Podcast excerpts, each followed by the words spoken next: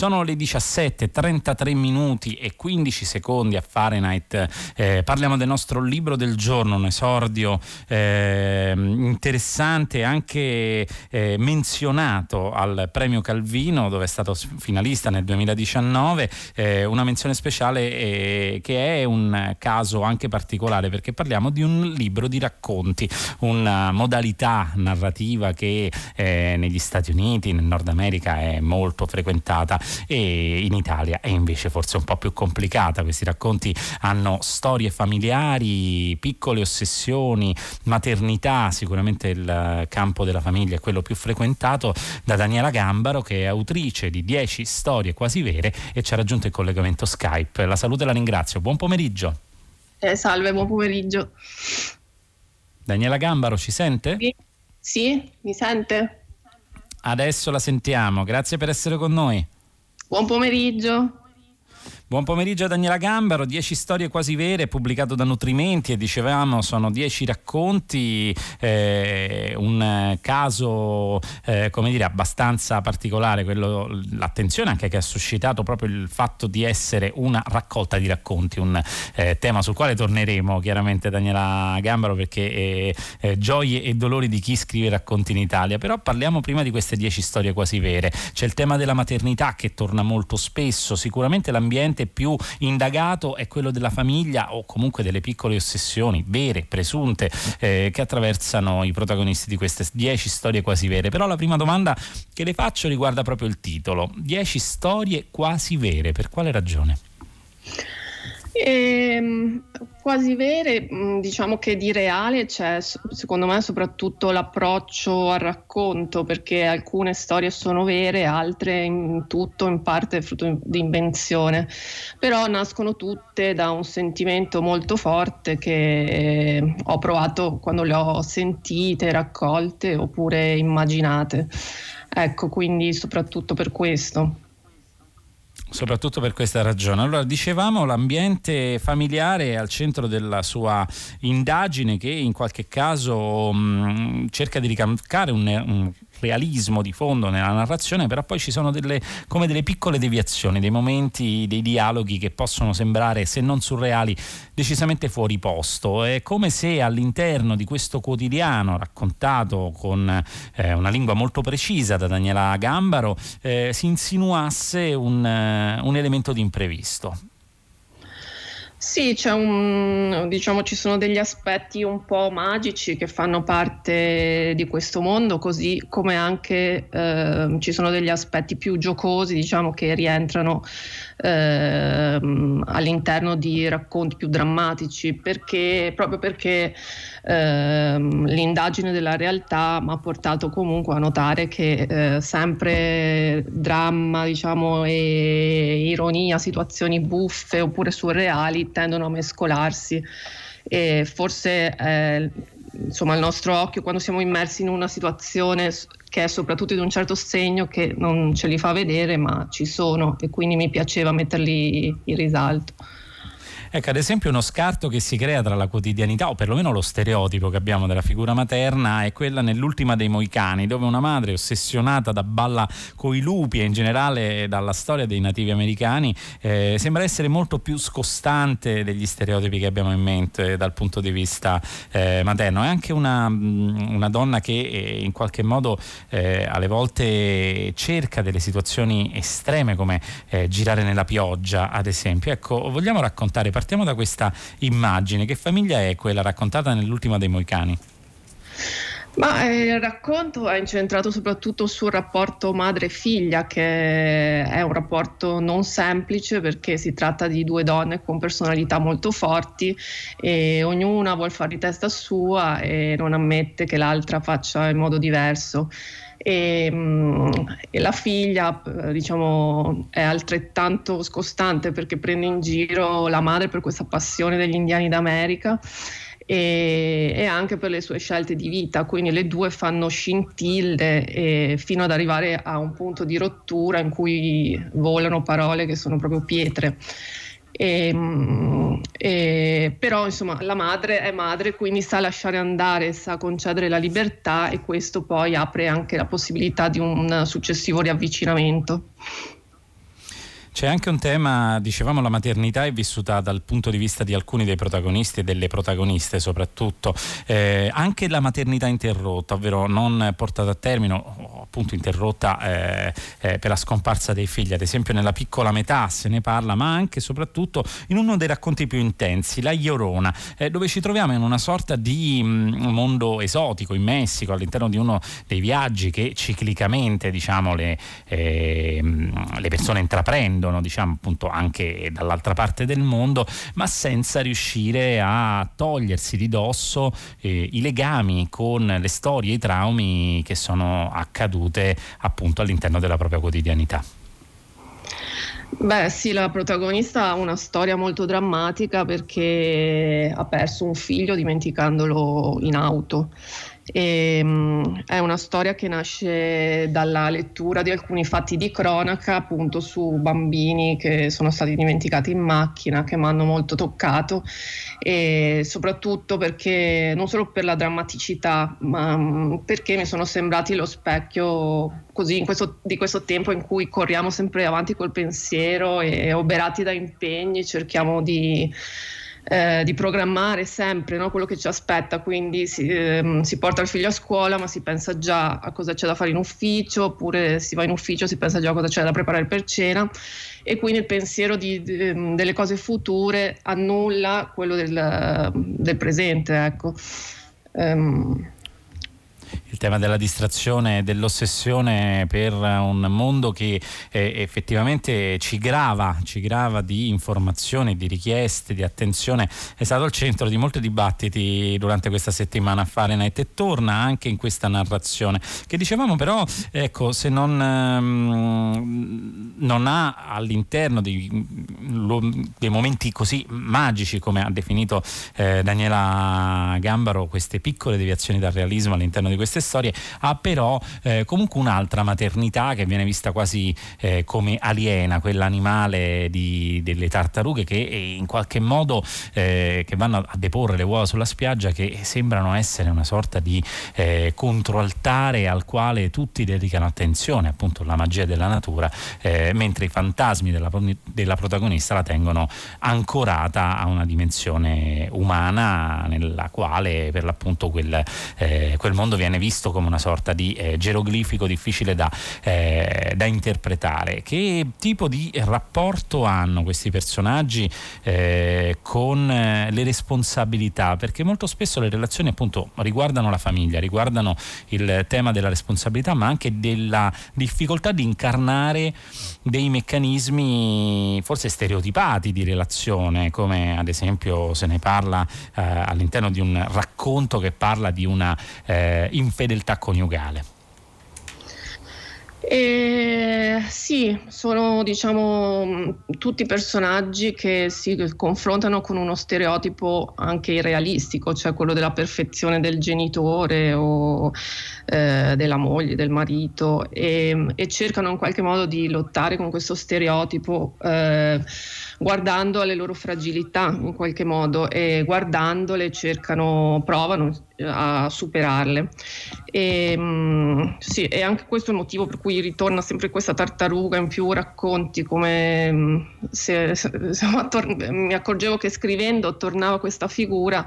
e che forse... Ci sono elementi è... che tornano, le tartarughe, ma anche il campeggio, la, la vita all'aperto e quella dentro casa. Sì, sì, sì, eh, si vede che sono le mie personali ossessioni. E, ehm, e questa cosa della tartaruga ehm, credo sia un po' l'introspezione che devono fare questi personaggi perché mm, poi la tartaruga ha questa testa retrattile quindi lo sguardo passa da fuori a dentro e, ehm, è un movimento che fanno un po' tutti questi personaggi cioè devono, devono raffrontarsi con uh, le loro fratture e, ehm, quindi questo sia, credo sia questo insomma, il motivo per cui ritorna spesso. Questo è uno sicuramente dei motivi, ma c'è uno sguardo che soprattutto Daniela Gambaro eh, legato all'universo femminile. Eh, lei sceglie di raccontare soprattutto, anche se ogni tanto indossa panni maschili, diciamo, nella narrazione o nel punto di vista di alcuni racconti, però eh, diciamo si incentra soprattutto sul ruolo delle figlie, delle madri, per l'appunto delle mogli all'interno eh, di queste dieci storie. Ecco, che cosa eh, cerca di raccontare, cosa vuole mettere mettere a fuoco di questo universo all'interno delle relazioni familiari? Ma sicuramente uno dei temi che mi interessava era quello della maternità eh, collegato soprattutto alla fragilità eh, perché soprattutto dopo aver avuto il mio primo figlio mi sono resa conto che c'era una specie di incongruenza nel racconto che veniva fatto dell'esperienza di maternità da parte delle neomamme, eh, cioè si tendeva a dare una versione molto edulcorata da spot pubblicitario della propria esperienza di maternità e poi però quelle stesse persone, ehm, se si trovano a parlare dello stesso argomento in una situazione più protetta, in cui si sentivano più a loro agio, davano un resoconto completamente diverso dell'esperienza, che diventava piena di sensi di colpa, dubbi e paure. Quindi questo, diciamo, mh, mm,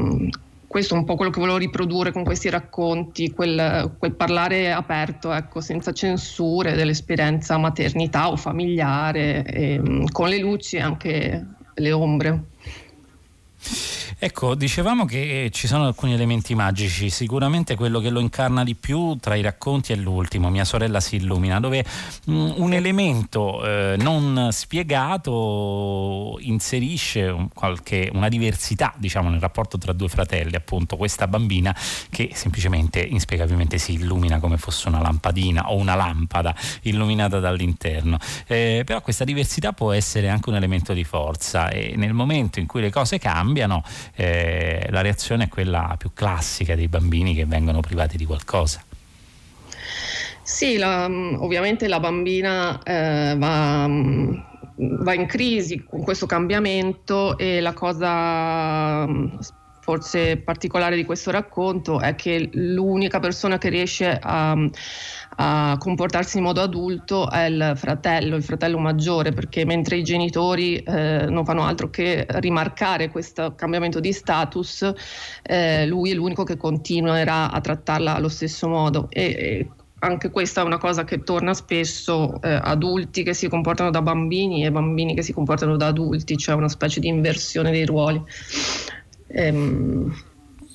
una specie di inversione di ruoli che vediamo anche nel racconto dove compare l'altra tartaruga, il signor Avezzù pensava, dove eh, uno, strano, uno strano dialogo tra un operaio che deve smottare il terreno alla ricerca di una tartaruga in letargo per via di un trasloco si trova a parlare con eh, la madre e moglie eh, diciamo, di questo nucleo familiare, innescando dinamiche che spiazzano entrambi. Sì, mm, la, è la, storia di un, un, avvicinamento che ha anche un po' il sapore della seduzione, e, mm, che avviene grazie al fatto che questo ragazzo, che è molto più giovane della, della proprietaria di casa, è, mm, sa, l'ascolta, riesce ad ascoltarla e quindi diventerà anche il depositario di un segreto, di qualcosa che questa donna non era mai riuscita a rivelare neanche al marito. E, e questo è, forse, questo è il primo racconto che ho scritto di questa raccolta e è qua che si è presentata la tartaruga e quindi mentre lui scavava anch'io insomma la seguivo e cercavo di, un po' di capire dove mi avrebbe portato. E, ehm, Le tartarughe perché sono un'ossessione per eh, Daniela Gambaro? Ma mm, penso che mm, tutti questi personaggi intraprendono un viaggio lento perché sono, hanno delle zavorre interne, quindi appunto come dicevo sono costretti a guardarsi dentro e credo la tartaruga un po' rappresenti questo. E, tra l'altro ha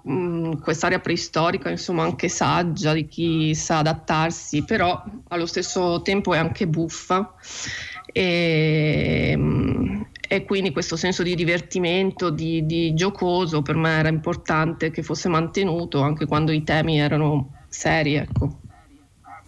Dicevamo prima che la raccolta è stata finalista al Premio Calvino 2019, ha ottenuto la menzione speciale e questo è un fatto importante perché scrivere racconti in Italia non è esattamente come farlo dall'altra parte dell'Atlantico, dove esiste una eh, tradizione molto lunga legata alle riviste, legata chiaramente anche a una lettura di libri di racconti. Eh, ovviamente eh, sarebbe riduttivo dire che da noi non è così, però è un formato sicuramente meno frequentato, considerato più debole probabilmente dall'editoria. Eh, Daniela Gambaro invece sceglie il racconto, anche il racconto molto breve in alcuni casi. Che cosa significa scrivere racconti oggi dal punto di vista editoriale e che cosa significa invece per lei dal punto di vista espressivo la scelta della forma breve? Ma intanto in questo caso per me è una, una, scelta strettamente legata al tema maternità, perché avendo dei bambini piccoli ehm, per molti anni sono riuscita a leggere solo racconti, perché era l'unico modo per cominciare qualcosa e finirlo in tempi umani. E, ehm, e quindi mi è venuto naturale sceglierlo. Ehm, è, venuto, è una scelta che è venuta da sola. E poi perché molti, insomma, amo, amo molto eh, la Murro, la Oz, eh, la O'Brien, la, insomma c'erano mh, mm, proprio delle scrittrici e degli scrittori che, che, mi hanno smosso qualcosa e mi hanno spinto in questa direzione. Eh, e forse anche non so, questo, questo sono, forse sono anche portata alla sintesi perché vengo da, eh, da studi di cinema e quindi dove è necessario essere concisi e quindi non si può permettersi di scrivere scene che non sono necessarie. E quindi forse ho seguito anche questa, questa mia educazione. Ecco. È singolare che in un tempo appunto così eh, saturo di informazioni, di tempo rubato, sia proprio la forma racconto quella da arrancare che forse dovrebbe essere eh, come ci racconta in parte anche eh, Daniela Gambaro con la sua esperienza, quella eh, predominante. Ecco, mm, una, un pantheon di scrittrici di riferimento, soprattutto donne, eh, Daniela, Daniela Gambaro. L'universo femminile sta diventando sempre di più dal punto di vista anche politico una ehm, come dire, un fatto da narrare. E c'è una differenza rispetto anche nel suo, nella sua raccolta, glielo chiedo per questo, eh, c'è una predominanza dell'universo femminile. Eh, diciamo, c'è uno sguardo che manca proprio, eh, eh secondo lei, su, eh, su, questo discorso o si tratta eh, di un naturale diciamo, punto di osservazione per una scrivente, appunto per una scrivente donna che cerca di recuperare parte del proprio vissuto per innescare un meccanismo narrativo? Ma credo che ci siano dei personaggi maschili, tra l'altro sono quasi sempre, pers- mentre i personaggi femminili sono anche com- molto complicati, anche negativi, quelli maschili sono quasi sempre positivi e sono personaggi quasi tutti votati all'ascolto, quindi ehm,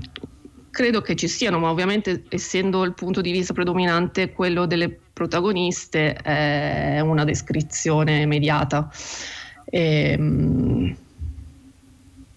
Sicuramente diciamo, c'entra un eh, tentativo di eh, descrizione delle relazioni. Ovviamente i personaggi che eh, eh, Daniela Gambaro definisce negativi per loro natura, appunto essendo tali, forse risultano anche eh, complessi, interessanti, ricchi di fratture, eh, che poi sono il motore, il motore della scrittura di Daniela Gambaro, che nella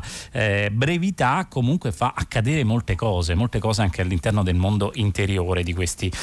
protagonisti protagonisti e eh, protagoniste. Che cosa innesca? Qui usciamo anche dal libro eh, Daniela Gambaro, che cosa innesca la voglia di scrivere una storia? Come nasce un racconto per lei? È un lavoro di cesello fatto appunto alla scrivania in momenti ben eh, prestabiliti o, o, ha a che vedere con eh, l'ispirazione, l'illuminazione? Ma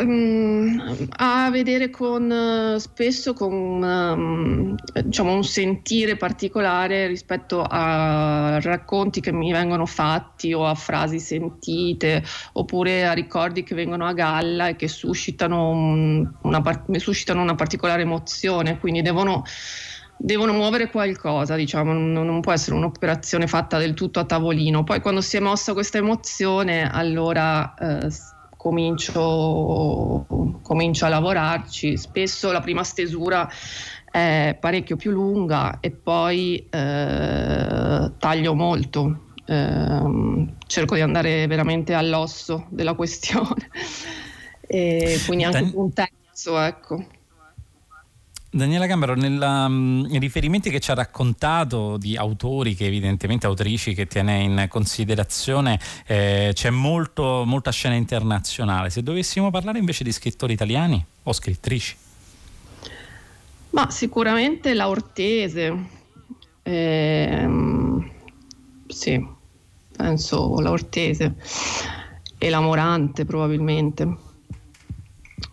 due scrittrici, chiaramente poi eh, la Ortese in particolare dal punto di vista della brevità eh, del racconto eh, ci ha lasciato ovviamente molte, eh, molte cose e, e Elsa Morante rimane forse una delle firme capitali del Novecento anche a prescindere eh, dai generi che comunque vediamo diciamo, nel, pan, nel pantheon di scrittrici soprattutto di Daniela Gambaro c'è un mondo eh, decisamente femminile. C'è ancora una eh, vorrei che scendessimo ancora all'interno di una storia particolare perché ci mette di fronte anche a, eh, in questo caso, una relazione tra due donne. Il, lo, il racconto si intitola Aderenze. Eh, c'è però un confronto anche tra mondi perché si tratta della storia eh, di una babysitter, di una ragazza alla pari, che non è neanche tanto una ragazza, che viene dalle Filippine, da Londra passa appunto per l'Inghilterra per arrivare poi a Roma, eh, in Italia per svolgere svolgere il suo eh,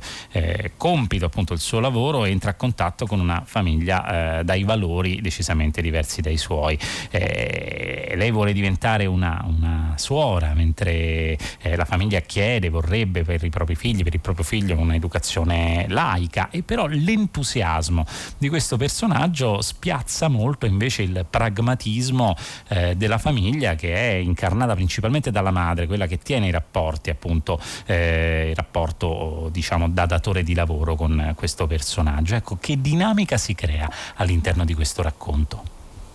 Eh, ehm, si creano delle incomprensioni inizialmente proprio dovute all'educazione del bambino perché la madre è atea, eh, la babysitter appunto ha questo grande mondo spirituale, questa grande fede